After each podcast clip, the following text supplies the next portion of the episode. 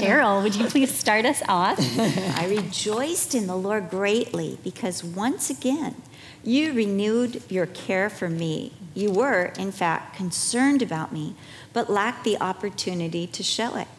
I don't say this out of need, for I have learned to be content in whatever circumstances I find myself. Great. Is that the CSB? CSB. Oh, it sounded like New Living or something. Christian Standard Bible. Yeah. That was good. I liked it.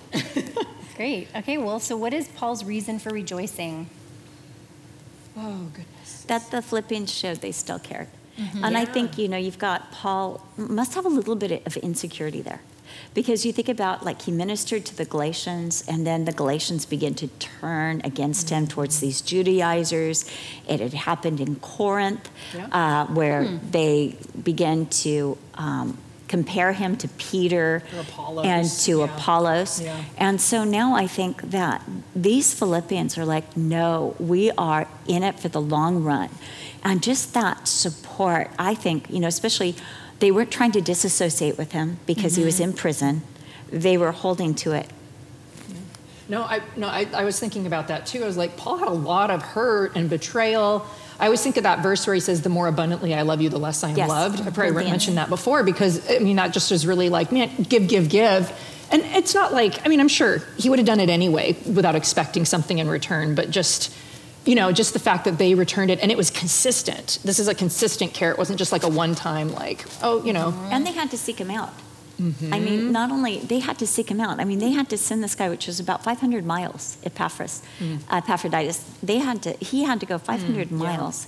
Yeah. Uh-huh. And then he had to go through the streets of Rome and get to the prison and ask for a prisoner in order. And so there were perils in that travel, especially if he was carrying a gift, which was probably monetary. Mm-hmm. There were all sorts of perils, and yet he did it. For the sake of the Philippians, and they entrusted him. And then he got sick and almost died. Yeah, it was this is a big deal. So what do you think this is the picture then of this body of believers? What does that tell you about this group of believers in Philippi?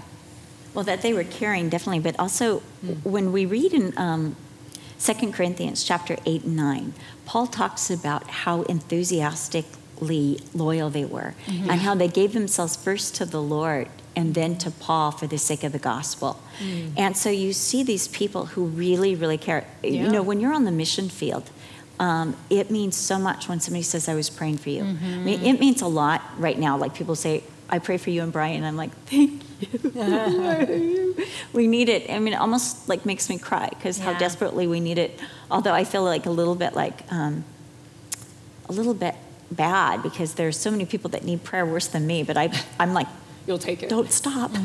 And so anyway, with Paul, it's just, again, that they were so caring and they followed it out. And so when you're on the mission field and you find out that there's a church that's committed to praying for you or supporting. Right. I've got just one quick story with Nancy and Dave. They had this church that said, we're no longer going to support you. And they needed a car desperately. They had they had 4 children and a car that could seat. He was 6, including driver and passenger. So the kids were huddled in the back, and it was just, the kids were, 3 of them were, coming on teenage years. And this church in Michigan that they had never heard about before, wasn't even a Calvary Chapel. They don't even, to this day, this church said, we heard about you. The Lord put it on our hearts to support you. Here's this money, which paid for their food and their rent. Wow. And we want to give you... $10,000, we collected this money to buy a car. And so they ended up buying a passenger, van, what we call a minivan, and they called it Rehoboth. The Lord has made room for us. Oh, but cute. I just, that kind of thing, to find out that here's a fellowship that's been considering and praying and wants to associate and pray and invest. And I think there's something beyond just praying, but an investment, a financial investment. Yeah. No. That was my takeaway from the last day. I know we're going to get to that at the end, but just that whole thing of as they provided and as they poured out and invested in God's work, he is going to pour back into them and provide for all their needs. Yeah. Just so totally. Good.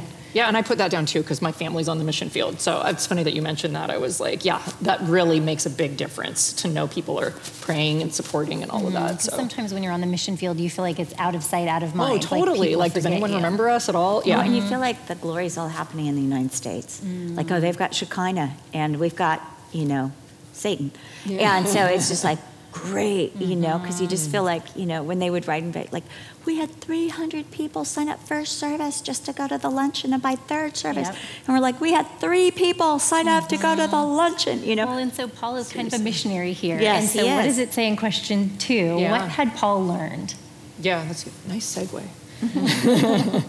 To be content. Yes. And just the implication there in the Greek is like an independence from your external circumstances, which kind of comes out in the text that you read, that it's just, I am content and it doesn't have anything to do with my circumstances. And when you think about like 2 Corinthians 11, the trials he went through, he lists all those things, stripes, imprisonment, hunger, nakedness, sleeplessness, shipwreck, all of that stuff, right?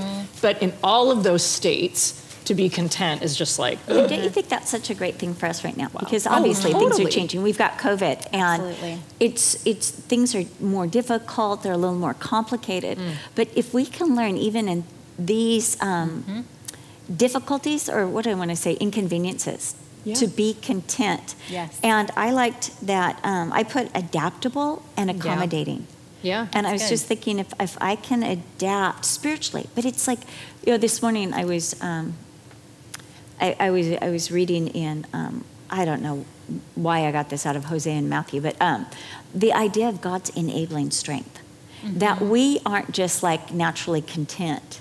This is something Paul learned, exactly, and it's God's enabling that helps us to do it. And you think of these missionaries like I'm thinking of Isabel Kuhn, who was sleeping on these slats on the floor, and you know, and the bathrooms were outside, and when the people would come in, like that story about how they would just come in the morning while she's still in bed, and like, hi, how's it going? I mean, they would just had no personal space, and they had lice, and they had lice, and you've got children, and you're just like, oh, please don't give my child lice. Yeah, you know, there's all these things that were so hygienic, and you don't have that hygiene. I remember reading one of ours that we did too was Darlene Deibler-Rose. Oh my gosh. And she was talking about when she first reached New Guinea, this woman wanted to give her a sweet potato, and so it was all dirty, so the woman spit and washed it all off with her spit and then peeled it and gave it to her. And she was like, okay, this is missionary life, I'll just eat it. But later when she was in a concentration camp, it helped her because she learned to spit wash her hands, and that's how she did everything. But again, that contentment. And, well, no, and you're if you can find contentment in anything, you're impervious. It's like, man, what can touch you if you can learn to be in that place with the Lord, regardless? It's like, man, I need that. Yep, and that was one of my thoughts too. Is just that there's a peace that comes from this kind of contentment. Yeah. That's an inner sufficiency of trusting the Lord. But what a witness to other people who can't be, like to the people who are so, excuse me, my sweater is so dusty. Okay, I didn't sneeze, but I might still. But just to be a witness, because people are like going crazy. Yeah. Yeah. And when we're like, oh yeah, we're doing social distancing, we're cooperating, we're wearing our masks, and we're not complaining. Right? I have a little bit, but I did ask forgiveness. I have too. I'll be full disclosure. Yeah. But when we're showing a good attitude about everything, it really, it's such a great witness, you know? Completely. All right, anything else before we move on? Let's go back just one second to learned. Yes. Learned. And, you know, without deprivation, you won't learn. There's... this quote by George Mueller that said, "Faith is never learned in comfortable circumstances." Yeah. You know, that's faith always requires a deficit. It always requires an impossibility for faith, and you know that's when God comes through, and you have the opportunity to believe God no matter what the circumstances look like. And so here, contentment is learned not in easy circumstances, not when I have everything and go, oh yes, I've learned to be content eating ice cream every day. But it's when those things are not available, when things are tough. And that's when we learn contentment. Yeah, that's good. Yeah, no. So good. All right, let's move on to day 2.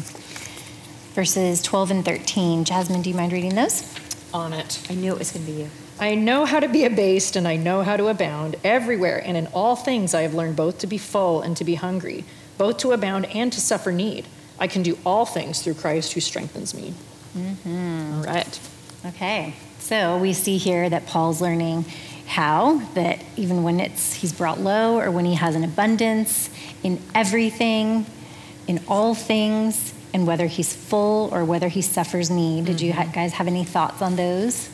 There were, obviously a couple different ways in which he learned contentment. And I saw the first one, obviously, is with material conditions. And it was funny, I was thinking about how, we all know this, but I think we can still sometimes equate material blessing with being in God's will.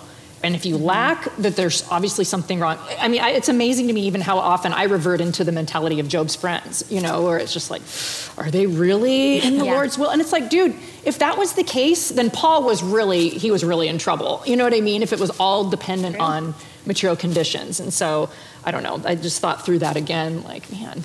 That's good to remember, But you know what, it's not punishment. Yeah, you don't grow if everything's going good. Like you were saying, you get spoiled. Exactly. Yeah. And you get comfortable and you get lazy. So these things. True. And then where, I like that because you're going, the where I put all circumstances. So wherever, location. Whatever the location, whatever the place, in all circumstances, any and all. Well, because a lot of people think if I change my location, I'll be okay. Right. I'll be content if I go here or whatever. If I get this new house. That's a huge lesson that you have to you have to trust the Lord here, because if you're not content here, you're never going to be content. The grass isn't really greener. Yeah, exactly. In my Bible, I have the word state, whatever state I am, and I have it with a capital S.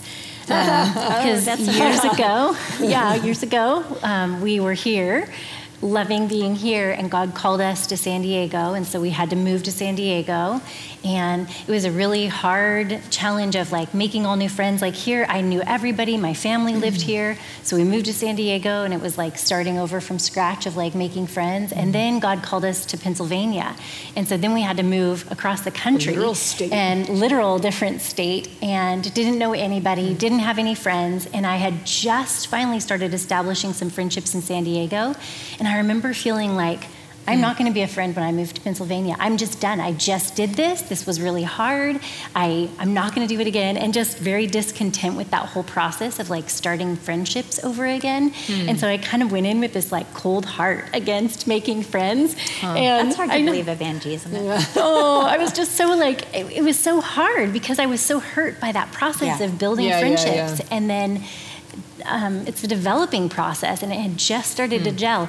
And then that's one of the lessons God taught me, was just being content in whatever state I am, literally, physically, and mentally. And then he met those needs and built the friendships and changed my heart. No, that's one of the things for our missionary biographies. When you're reading about how these missionaries, even Corrie Ten Boom, learning to be content even with fleas, because that allowed them to have these Bible studies. And it protected them from attacks of the soldiers even. When you mentioned Isabel Kuhn, that kind of ties in with what Angie was saying, because she had a hard time losing relationships and supports, but sometimes the Lord would take those props away from her and teach her to really not have what she called inordinate affections for those things, but to really have her anchor in the Lord so that she could still love and give without getting all, moved by it, I guess you'd say. Yeah, and that's hard. Exactly what it is. It's finding your sufficiency and your contentment in the Lord. Yeah. So I found, for me personally, it's share a lesson that you learned about contentment.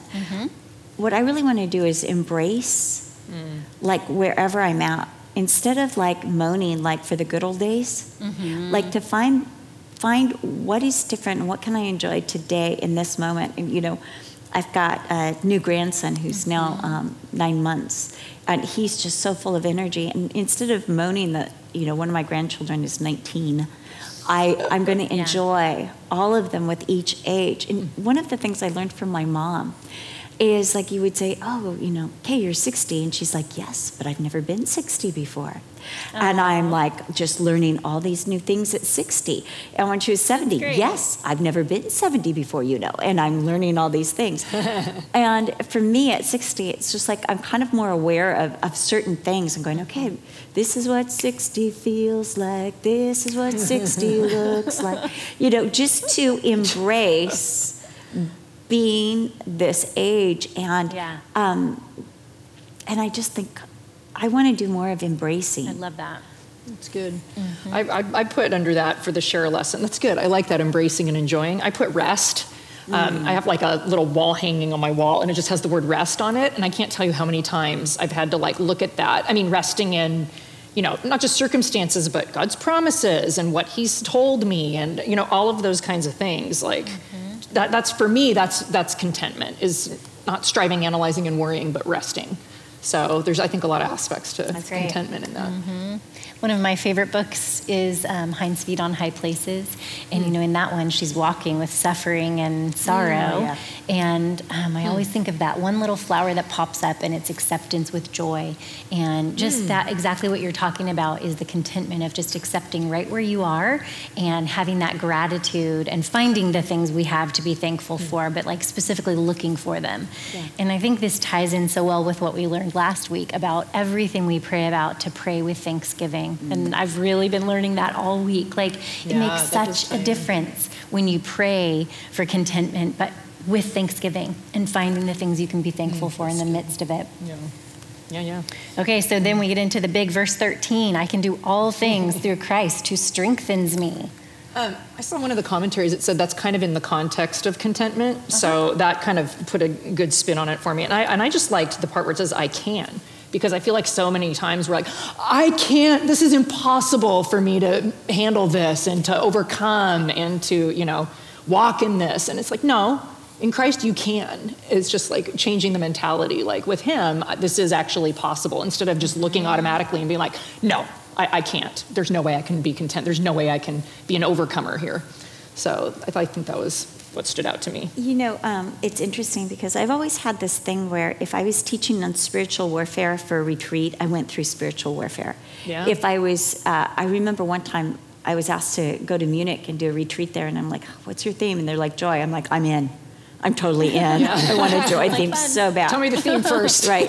But I am so self-sufficient, and I love strength. I really value my own strength, and I value my own energy. And I've always been like an I can do girl. Mm-hmm. And this week, I've just been struck down by like one thing after another. I'm fighting an infection right now, and I'm weak, and I've got body aches, and it's not COVID, but I've got my mask, just for anyone who's afraid.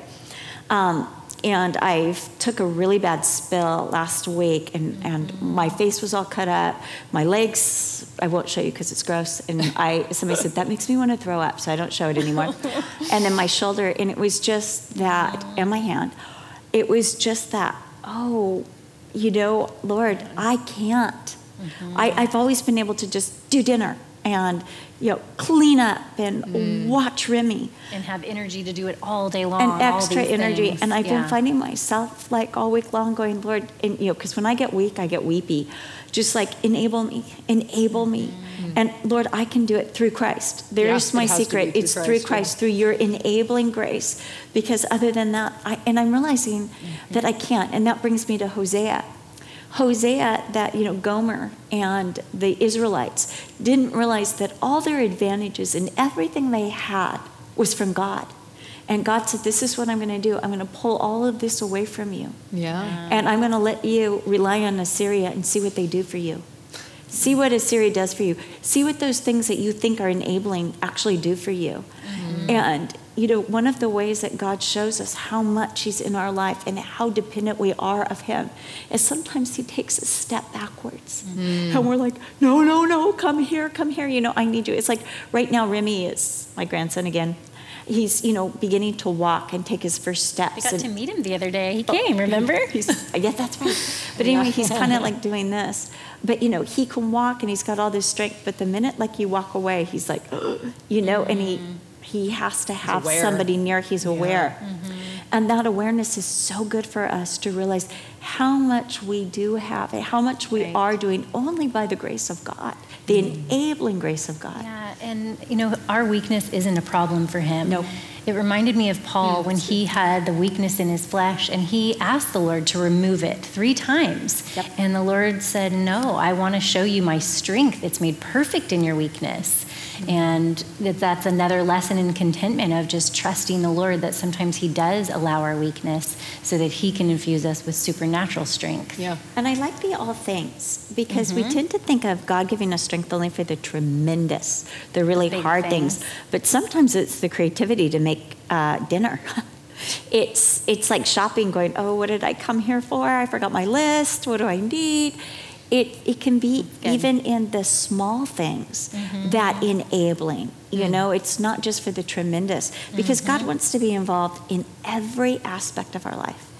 Yeah, no, and that was actually my final takeaway, was actually that Paul was content, not just in bad circumstances, but in good. He was unaffected. Well, maybe I should say unaffected by those things, because sometimes we can get really affected by the good times and just start coasting and getting, like you said earlier, like lazy or indifferent to the Lord and stuff like that. But to learn the proper way to handle all situations. And Hosea, what he talks about. Is that me or you? I think that's somebody else. That's the prophet Elijah. He just wanted to say he's there. Like, did I say the wrong thing, Lord? Okay. Anyway. But I was thinking too, it's like in Hosea again, it says, you neglected me. When you got all this, you just neglected me because you had all of that. And I think sometimes, like during COVID, we're stuck at home. And, you know, there's not the neglect. I mean, because what else are you going to do, you know? Right. And I mean, how many times can you watch reruns? Yeah. You know, it's like this opportunity, which, again, we are to see everything as an opportunity. Yeah. You know, like even what we've done with this, we said, okay, Lord, we've got COVID. We can't go back to the way we did it right now. So what do you want to do? Yeah. What do you want to do? And, you know, Christmas coffee, we can't do Christmas coffee. So what do you want to do? Right. You know, and it's so good to almost have to recalibrate and rethink all of these things, because we can get into a pattern of being a Christian independently from Jesus. We can do ministry. We can get into it so much that we're doing it without Jesus. Like, I got this. Right. Yeah. Just keep doing it the way we've always done it. Yeah. Mm-hmm. Yeah. True. Do you have any last takeaways?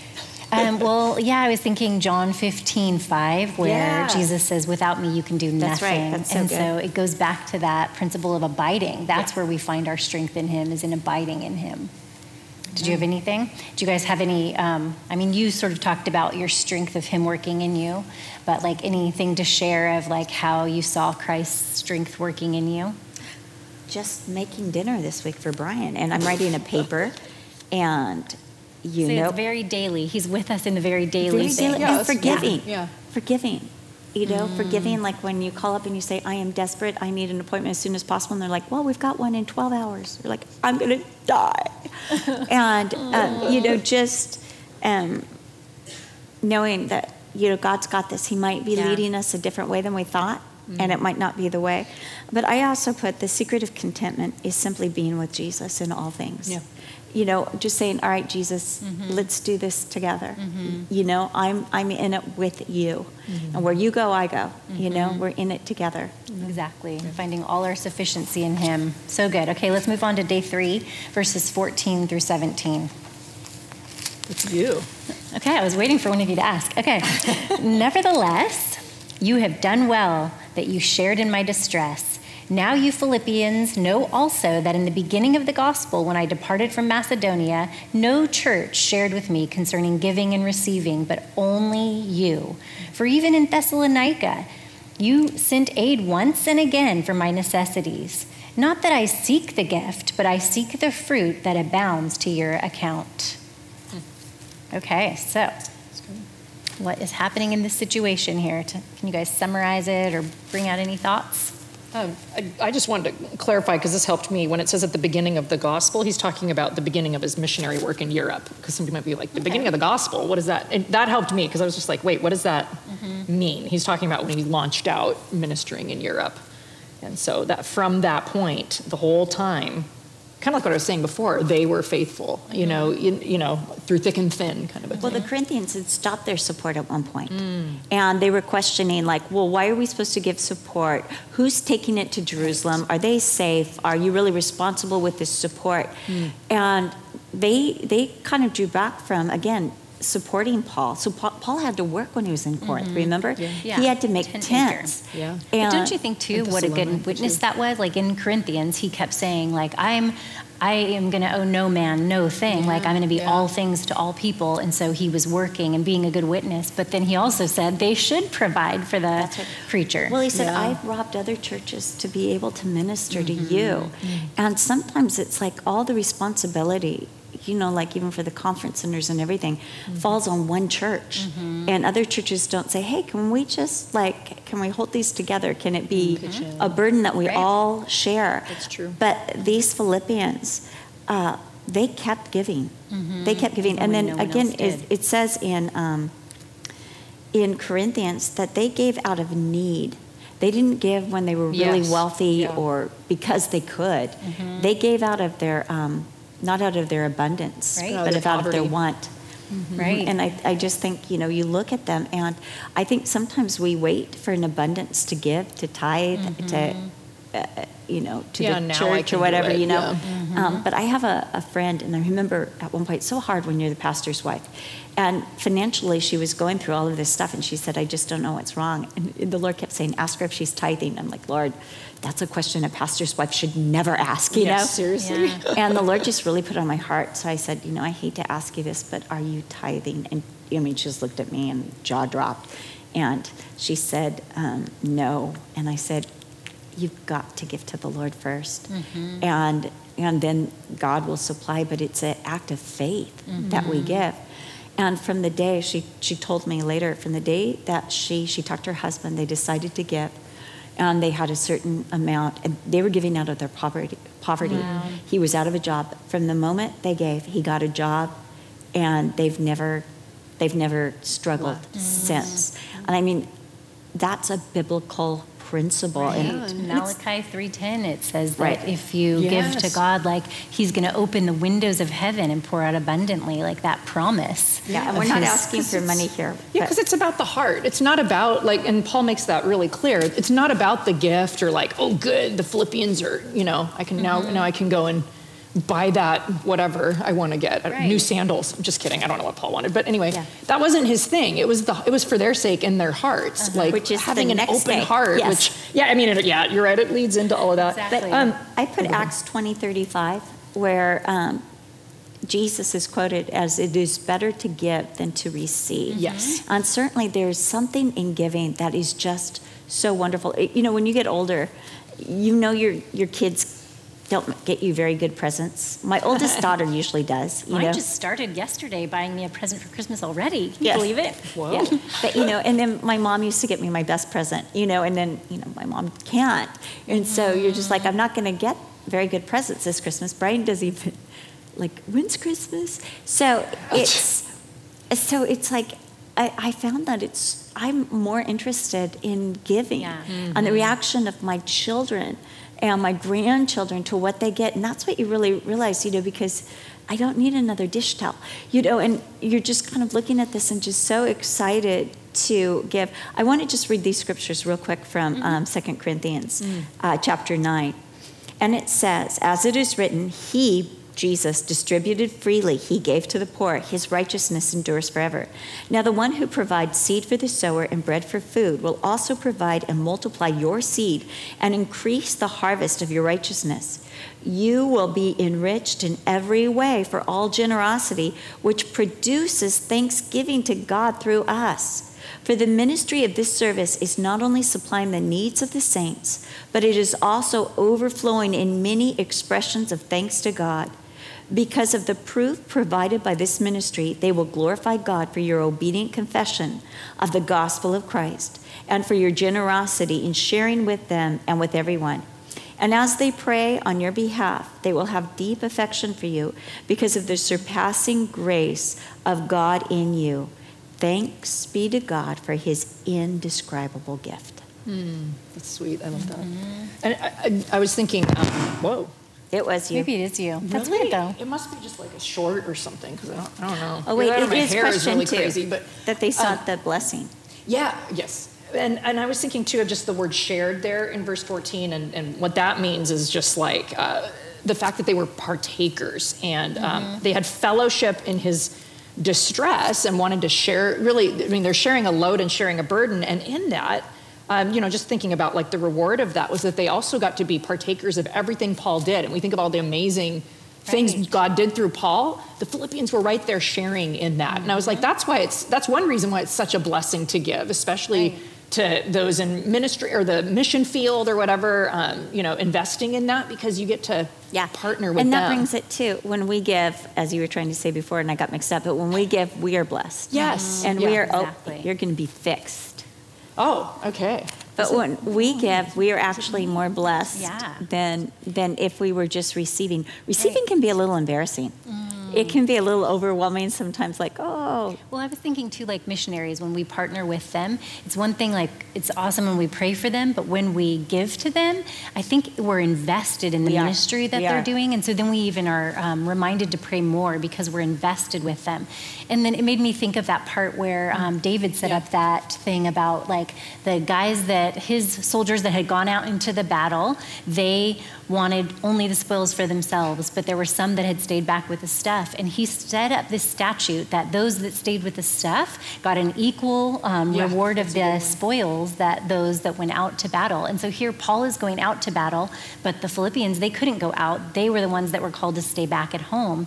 And so their investment was sending the money, and they were going to share in the same reward with those that went out. That's right. That's interesting. That just made me think of something. Just, I remember that when I was in college, it was really interesting. The students that like had to take out loans, like me, or different, you know, and had to pay for their school. Yes. I feel like there's a lot more seriousness there than with some of the people that their grandparents just paid for everything or whatever, you know. I mean, yeah, they might do some, but there was a little bit more of a seriousness when you know that you had to put some skin in the game a little bit. So that was a good point. Good. Okay, you guys ready to move on to day 4?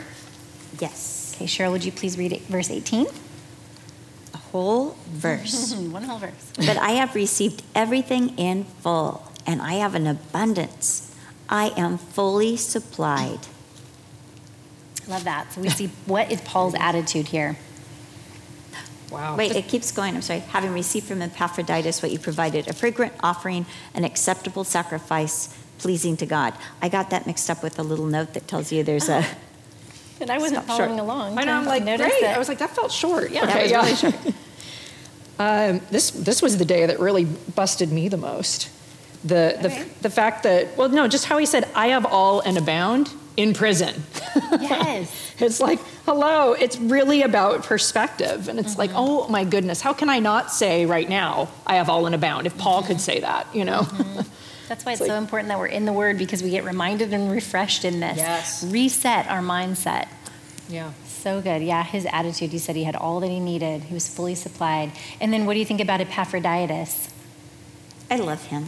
Mm-hmm. I mean, like you said earlier, that he was sick unto death, but wanted to make sure that that gift got to Paul on behalf of the Philippians, and he kept pressing through. And then he was concerned that the Philippians heard he was sick and that they'd be distressed. And he made his way, as we talked about earlier, 500 miles.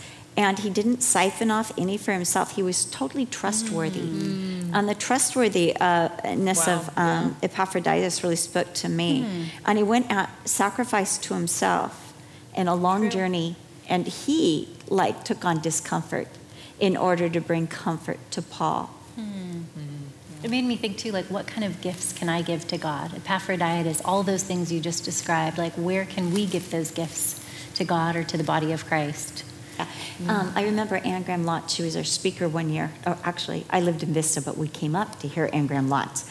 And I remember she said that every year she says, Lord, what do you want for Christmas? And that she does just something that she hasn't done before, just as a gift to the Lord.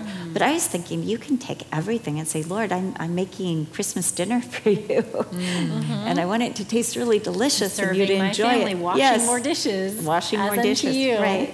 Well, and then his appraisal of their gift was that it was a sweet smelling sacrifice. Any thoughts on that? Oh, just going back to, because it was a sacrifice, kind of like what Cheryl was saying before, mm-hmm. from Corinthians, we learn about that they gave out of their poverty and need. And I just thought of that verse in 2 Samuel, I will not offer to the Lord that which cost me nothing. I always come back to that. That's like one of your favorite things. It is. I say it all the time. I was like, well, I probably already said this. Oh, well. But giving, that's like giving God the first fruits, that principle, instead of just giving him the leftovers. Yeah. And like for me, that's why I start my day in God's word. It's like I want to give him my freshest, where my mind is alert and I'm ready to receive instead of just leftovers. Yeah, exactly. And I mean, spiritually and then even materially, I think that really what was resonating with me was because I've just been reading this book on for one of my classes on the Reformation and how, there was just a shift in our culture and our thinking over the centuries towards making materialism the religion and stuff like that. And I just wanted to read this quote from Alexis de Tocqueville. He was like a 19th century French political thinker. And he came to America, and this is way back in the 1830s.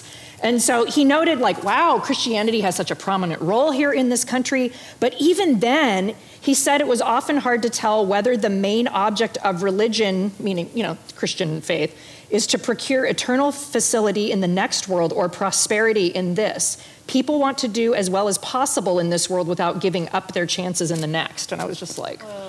I know, really convicting. And I was just like, man, I feel like materialism is so much more in our DNA than we even realize. That's why I think for me, that really just struck me. I was just like, wow, like where's my perspective here? And just the fact, again, Paul being able to say, I have all in abound no matter what, and not having any reference point to that, but being eternally minded was just like a real, and then this is saying that sobering. It's a fragrant offering. It pleases God. Yeah. Yeah. Yeah. To have the open hand. I thought about how, we've just learned that sweet smells, aromatherapy actually can be good for you and can do things for you, just the fragrance. Essential oils. Yes, essential oils. But I was thinking about when Mary, in John chapter 12, when Mary broke the alabaster bottle and she poured it on Jesus' house, it said the fragrance filled the house. I love that. And I like the idea of that when we're giving to others, there's a fragrance. It's going to affect more than... ourselves, it affects the immediate audience, and everyone is breathing that in. And so the sacrifice of giving is a fragrance that affects everyone around us. And it says too, Paul says in 2 Corinthians, you are the fragrance of Christ. I have that written down, yeah. Oh, good for you. Yeah. Hey. And then it made me think, too, of in Revelation chapter 5, our prayers are those bowls of incense, so our prayers are a fragrance rising, and that's a sacrifice. That's a way that we can sacrifice. And it's a witness, because we keep talking about that. I mean, and I think of like that Tocqueville quote, here's this guy, he's secular, and he's looking at the church, and it's like, okay, what's our witness? Do people see us like being, cheerful givers? And or is it like, we also want to kind of, I don't know, just hold on to this world. Yeah, ourselves too. So I just think a little Ananias and Sapphira there, huh? Well, in our very lives too, Romans 12:1 says that it's our reasonable service to present our bodies as a living sacrifice. That's our reasonable service. Do you ever feel like, Lord, here's my reasonable service, but you ain't getting much? I know, right? I know. And he still loves us. Yep. Are you ready to move on to day 5? Yeah. All right. So verse 19. Jasmine, would you please read that? Yes. And my God shall supply all your need according to his riches and glory by Christ Jesus. Okay. So Paul makes this declaration. And it's after, as we've just talked about, that they gave out of their poverty. They didn't have, but they gave out of their poverty. And now Paul is making this declaration. Yeah. That's again like 2 Corinthians chapter 9, one of my very favorite verses, where he's telling the Corinthians, if you give, God is able to make all grace abound towards you so that you will have all sufficiency in all things for every good work. And I just, as we give, and we give it with like, Lord, I'm doing this with you, then God is, he just can't help himself. Takes over. To give back and to help supply. That was kind of my takeaway of the whole week, was just the sufficiency of Christ, that our contentment is in Christ's sufficiency instead of self-sufficiency. Our strength is in his sufficiency, and then the supply of our need is all in sufficiency in Christ and not in ourselves. Yeah. Or not in others. I mean, remember the Israelites were in trouble because they were always going, I told you I'm in Hosea, but the Israelites were, you know, seeking the Assyrians or seeking the Babylonians or seeking Egypt. They were always looking for what they needed in other nations. And even that's why they would go to graven images. Like, God, I know you're good, but this one's with, you know, this one is, Baal promises me fertility in the ground and good crops. Mm-hmm. So they would do the Lord. It wasn't that they were only doing the graven images. They would do the Lord, but they would also do these graven images and seek what they wanted from the graven images, like the specifics, and seek for God their overall welfare. That's why they're so shocked, like, what do you mean we sinned? You read that in, is it Malachi or Micah? That they're like, what do you mean? What's your problem with us? Yeah, we're totally, and that's kind of what I was thinking too. Sometimes we're like, Lord, how come you're not supplying all my needs? Kind of like what you were talking about with your friends. It was just like, well, it says you will. And it's like, well, are you, you know, having an open hand with the Lord? I mean, are you giving him something to work with here? Or are you kind of like looking to other things to supply your needs, really, you know, deep down and stuff. And he doesn't say that he'll supply all of our wants. It says that too. He'll supply all of our needs, and the Lord knows that we have needs. But, you know, and I know he doesn't, but it says, the Lord is my shepherd, I shall not want. And I have found that God does these extra special blessings too, that we don't need. But I don't want to make God like the great comrade of the sky, which we do sometimes, like, dear comrade, may I have just this much? And, you know, we realized that when he fed the multitude, there were, you know, 12 baskets left over. There were 7 baskets left over. We have a generous God. Yeah. Yes. And I think it's important that we let him know our wants and our needs. And when we accept it, we're like, okay. And let him be the one. You know, it's terrible when somebody says, I want this Christmas present. This is how much it costs. And I have a son that, you know, sent me the website for his Christmas present, outlined it, you know, and it's like, me too. And he's checking every day to see if it's on the list. Oh my gosh. Yeah. And my son is not going to get this because I have quite a few people to buy for, but he might get some money towards it. But anyway, this, and I keep reminding him, you have a wife and 3 children, so now you know the son. Now we know which one it is. Yes. You just gave it away. But I'm just saying, we don't have enough to do this. And I said, I'm sorry, but I'll put some money towards it. You know, here's $20.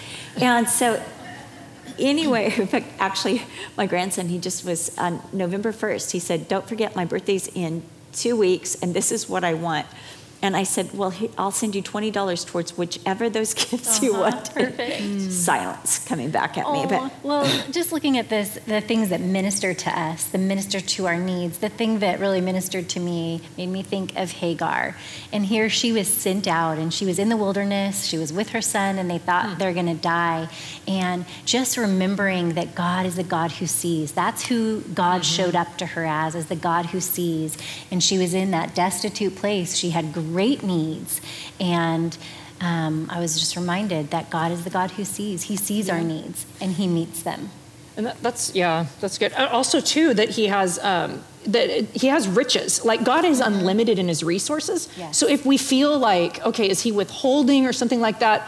It's because he's building our faith and our character and getting us to that place of dependency on him. And too, I think also sometimes we think, well, he'll supply all my needs in this way. God's often going to do it in an unexpected or unconventional way, or unconventional timing. I think or timing is a lot of the thing. He's going to redirect us. And sometimes he uses need to redirect us. Like, you know, I know my son-in-law, my daughter had to move out of New York to Florida. And it was just, he didn't have a job. And I remember he called and said, you know, I feel like I'm, you know, leaving, and, you know, I got these people that were at this fellowship, but I don't have any money. And my husband, Brian, said, Michael, that's often how the Lord directs us. Yeah. It's by the open and closed doors. And I found that same thing. Yeah. I put Matthew 6:32 because I love this. Yeah. Mm-hmm. For your Father in heaven knows what you have need of. And God knows, and he wants to meet the need. And I love it. Like, times when I start, you know, we all have like self-pity parties. And like I said before, the devil's the only one who shows up. He got the invitation. Pity biscuits are poisonous. You don't want to eat them. Yes. But I was thinking too about, like, he said, consider the flowers. Yeah. You know, and that there are times that we just need to look at a flower.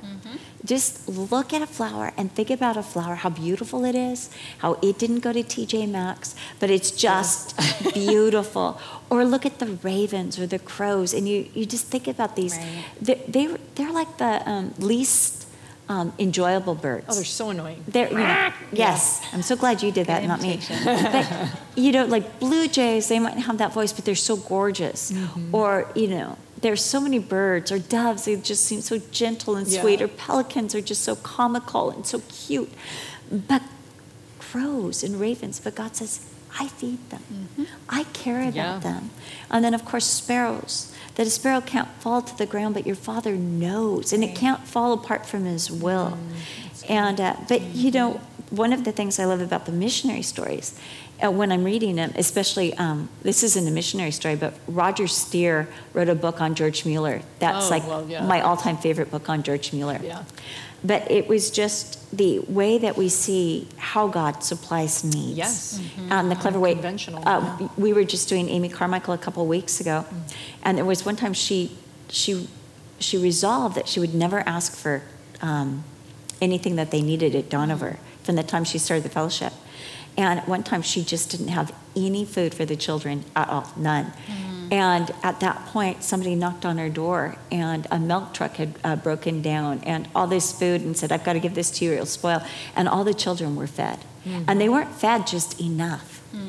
They were fed a wonderful meal. Yeah. And I think that sometimes, my friend Nancy likes to tell the story of, I think she made it up, but of the little girl that loved her fake pearls, and her father was just waiting for the day when she wanted the real pearls. Mm-hmm. Like, and she was holding on to those and wasn't ready to let go of them, but as soon as she was ready to let go of them, he had the real thing for her. Every night he would say, will you give me your pearls? Aww. And she'd just, no, I can't, Daddy, I love my pearls. Yeah. And then one day when she gave them over, he presented her with a little box of real pearls. That. I wrote on my takeaway that open hands don't empty us of blessings, but that same thing, it's that they're surrendered so that God can fill them. Yeah, exactly. That's the Betty Stamp. Because I think we talked about this. It's two part. It's giving and it's receiving, both with open hands.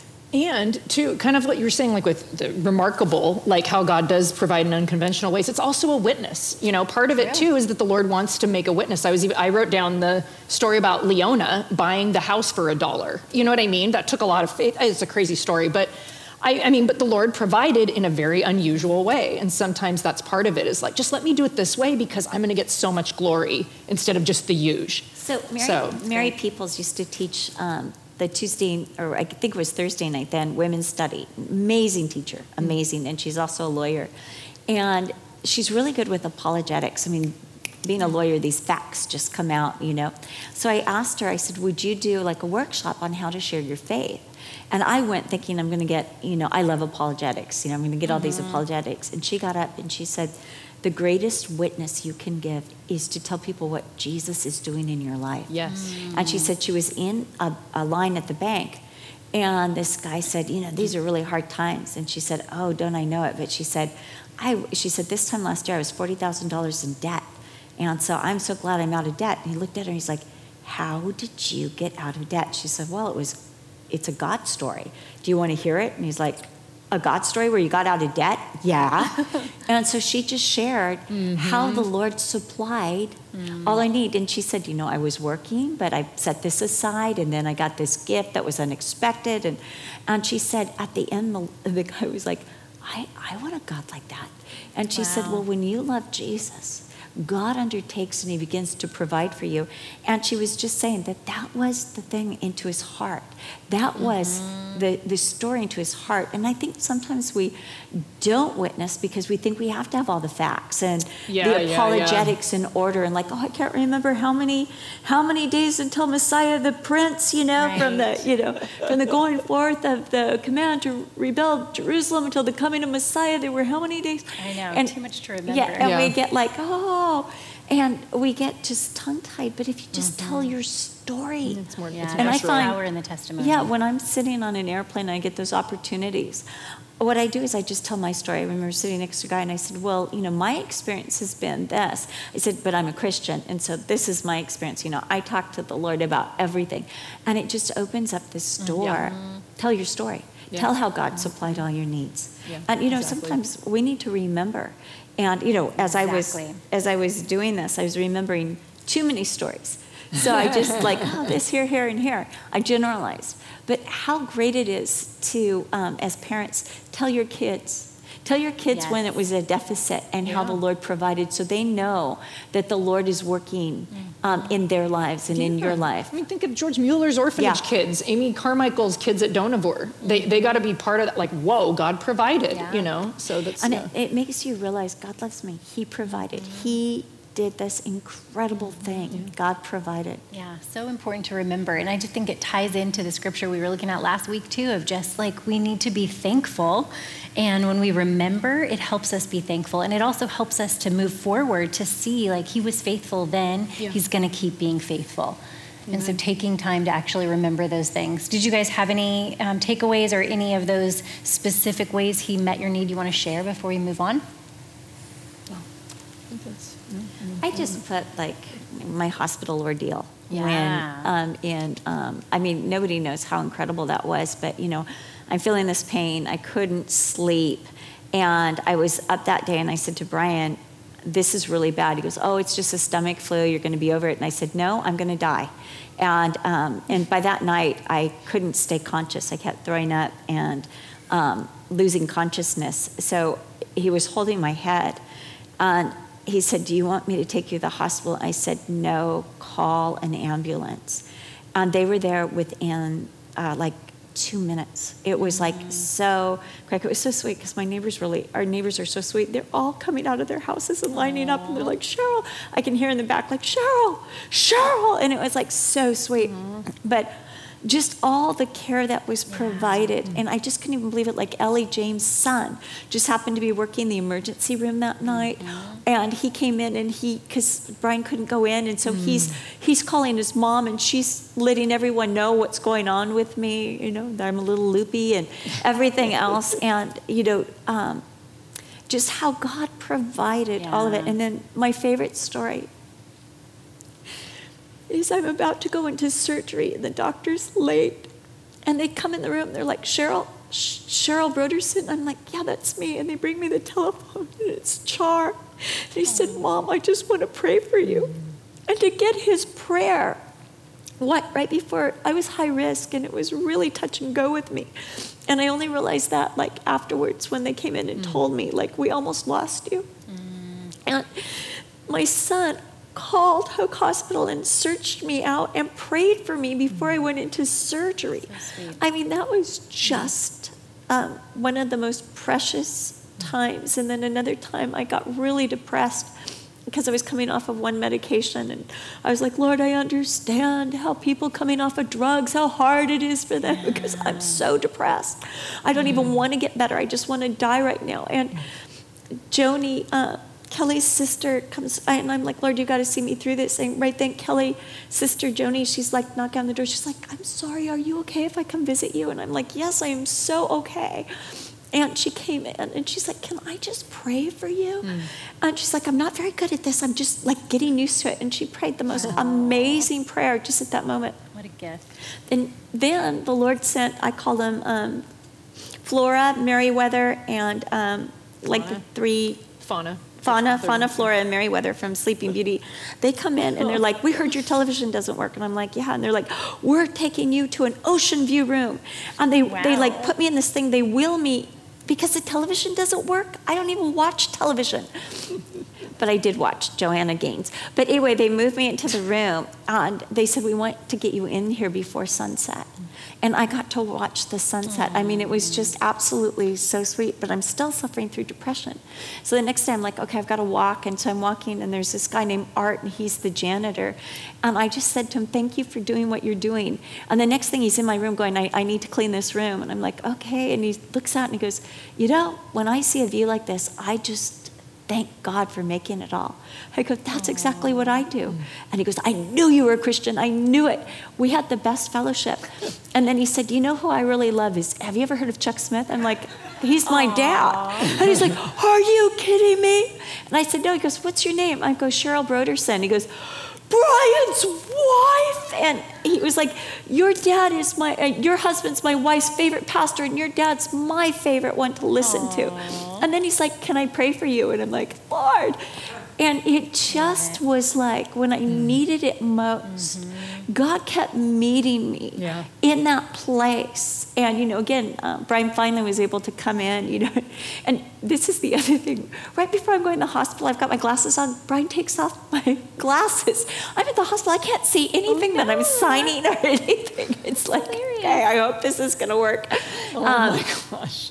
But it's so funny. I was so excited when he supplied my need with my glasses, and he brought them when he finally was able to see me. He's like, I'm sorry I took off your glasses. I'm like, I have too. I can't see anything. All your stories make me think of that verse, that now unto him who is able to do exceedingly abundantly above all that we ask or think. Ephesians 3:20, is that right? Yep. And even the fact that God took me to Hoke Hospital, not even Kaiser because it was too far away, and supplied the best surgeon in the world, the best nurses, the best care. I mean, I just felt so incredibly loved by God. It wasn't a deliverance. It wasn't like, oh, they're not going to find anything and you're going to go home. The surgery. Yeah. You're still going through all of this, and you know, and there's pain, but God was in it all, and he was definitely. And you know, I did not feel God. I'm going to say that I did not feel God. I didn't feel. You know, there are times that you just feel the Lord so close. And this was one time where I didn't feel God, but he still kept making, like maybe Joseph in the prison, but he kept making his presence known to me. And I felt like it was a growth in faith. I mean, it was just amazing. That's the obedience we were talking about last week, about being anxious for nothing, but choosing to meditate on the things that are true and noble, and like not listening to our feelings. We talked about that last week too, of just your feelings can be liars, and we have to know the truth, and we have to meditate on that and trust the Lord that way, instead of just letting our feelings take us away. That was one thing I prayed when I was in the hospital. I said, Lord, my feelings do not communicate my heart. My resolve is to serve you no matter what. And my feelings right now, because coming off of the one medication that was really strong, it put me into the pits of depression, not pain, but depression. Yeah. And my pain level at that time was probably like a 4 or 5. And I'm like, you know, I can handle this. I don't want any more medication. But the depression that came with it is like nothing I've ever experienced. And that's why I kept saying, Lord, this is not my heart. It's not my heart. And the Lord knows. We can pour out our lamentations, and he hears them. That's right. Okay, we're almost out of time. So let me just read these last few verses, verses 20 through 23. Now to our God and Father be glory forever and ever. Amen. Greet every saint in Christ Jesus. The brethren who are with me greet you. All the saints greet you, but especially those who are of Caesar's household. The grace of our Lord Jesus Christ be with you all. Amen. Amen. Okay, so we just have a couple minutes. So I'm just going to throw to your greatest takeaway. What is your greatest takeaway from this day? I put what a heritage and a family we have in Christ. And I put we should be greeting and sending greetings, conveying love, grace, and unity in Christ. And that was my takeaway. I mean, I love the fact that you can go all over the world and meet Christians, and they don't have to be of the same denomination or the same. And we kind of have that secret thing. Like somebody will say, you know, like Art, are you a Christian? And you've got like this secret club, like you've, you know, done half a fish and they've done the other half. Yeah, and I just love that. We are a family. Yeah. And mine was just the thought of Caesar's household getting saved. And it was just a reminder that, again, never underestimate who God can save or what he can do. I mean, that was like a big takeaway from the whole book of Philippians, was the power of the gospel. I'm thinking about how evil Caesar's household was. I mean, this is Nero at this time. This is evil. It's a good reminder for today. Yeah. It's an evil. But, you know, as Paul, and you know, he got in there and, you know, praying for these people, and they got saved. Yeah. And then they're sending, we love you. We'll watch out. Yes. You know, greetings. And they probably interceded on behalf of the other churches after getting saved. And so, just the fact Paul could see that as an opportunity, instead of like, oh my gosh, I hate Caesar's household. I don't want anything to do with them. Right? It's like, this is an opportunity to, you know, see God move. Well, and that was my final thought too, that he didn't need an easy life to be content, but he was able to embrace the situation and use it for God's glory. And it was all God's glory. And we see he began the book with grace, and he ended it with grace, and how much we need God's grace. And I love the grace again, because again, we're talking about the enabling. And we've been talking about the enabling power, and the enabling power is grace. Exactly. Amen. It's the enabling. Amen. All right. Well, do you want to close us in prayer, Jazz? Oh, me. Okay. Yeah. Or should I do a couple announcements first? Okay, let me just do a couple announcements really quick, and then I'll let you close in prayer. Right. We just wanted to tell you, this is obviously our last study for this year. And we have, so this was the 8 weeks. Then we're going to do our Christmas thing. So we've got the night event. We are going to go ahead and have it open. We will do social distancing like you guys are doing today, and masks like everyone's doing today. Thank you. Christmas decorated masks. Yeah, there you go. With your smile. You could do your smile. So that is November 30th, 7 p.m. in here. And because the seating is limited, we're taking reservations online on women.cccm.com. And then that kicks off our month of Advent episodes on our website, on Facebook, you can follow us on CCCM Women. And then the last announcement I wanted to tell you about is our study for January. Wait, let's just talk about our Advent book for Christmas. Okay. That we're selling an Advent book. We'll be selling them. When do we start? We're just going to have them available on the 30th, actually. On the 30th, okay. Yes. So we have Advent books that are a devotion through a thought, a scripture every day through December. And I love to buy like 5 or 6 of these. They are $5 each, so maybe just 5. Or we're going to have them online, too. Yeah, you can download it online. But I like the Advent books, and I love to give them. I always buy them for my daughters, and I love to give them as gifts to people because people are really open at Christmas, and it just gets them in the Word of God, and it's got the scriptures printed out. So it's a great witness, and I love to give it, especially the people who are like super perfectionistic, and they always have everything ahead of time. So I like to give it to them on the 20th of December and go, oh, I'm so sorry. You've got to catch up for 19 days, but you'll be fine. Okay, and then to tell you, we're going to do the same thing in January like what we've done now. We're going to do another challenge, and we are going to be doing a challenge through the book of Jonah. We're so excited about Jonah. Yep, so that prophet, that runaway prophet. And we're going to touch on the call of God. We're going to look at revival. We're going to look at God's mercy and God's grace. I think God's going to really speak to us through the book of Jonah. Amen. So we're looking forward to that. And information will be on our website soon. Yeah. So. Right. Do you mind closing us in prayer? Let's do it. Lord, thank you so much, like Andrew was just saying, for the book of Philippians that opens and closes with your grace, God. And I just think of that Annie Johnston Flint hymn, that out of your infinite riches in Jesus, you give and give and give again. And we thank you so much for how much you gave and the reminder in this in this book, Lord, in this study of Christ, just humbling himself to become a man and dwell among us, and just all that you've done and all you've given us, Lord, how can we not in response just give back to you, Lord Jesus, with all that you've given to us, Lord, our time, as they say, our time, our treasure, our talents, Lord, all in worship to you, because you have been so faithful and so good to us. Thank you for your word that brings us right back to the place we need to be, Lord, with that eternal perspective, Lord, seeking first your kingdom and your righteousness, and trusting you'll take care of everything else, Lord. You'll supply all our need according to your riches. So we love you. We thank you so much, God. May we go into this season, this Christmas season, and then just continuing to walk in the challenges of the season we're in, Lord, knowing, Lord, that in you we can find contentment and rest, joy and peace, regardless, Lord Jesus. I thank you so much for those reminders, Lord. Keep us in your word. Keep us in your love. We love you, Lord, so much, and we just ask, Lord, that not by might or by power, but by your Holy Spirit, you would work these things in and through our lives during this season. We love you and ask it in Jesus' name. Amen.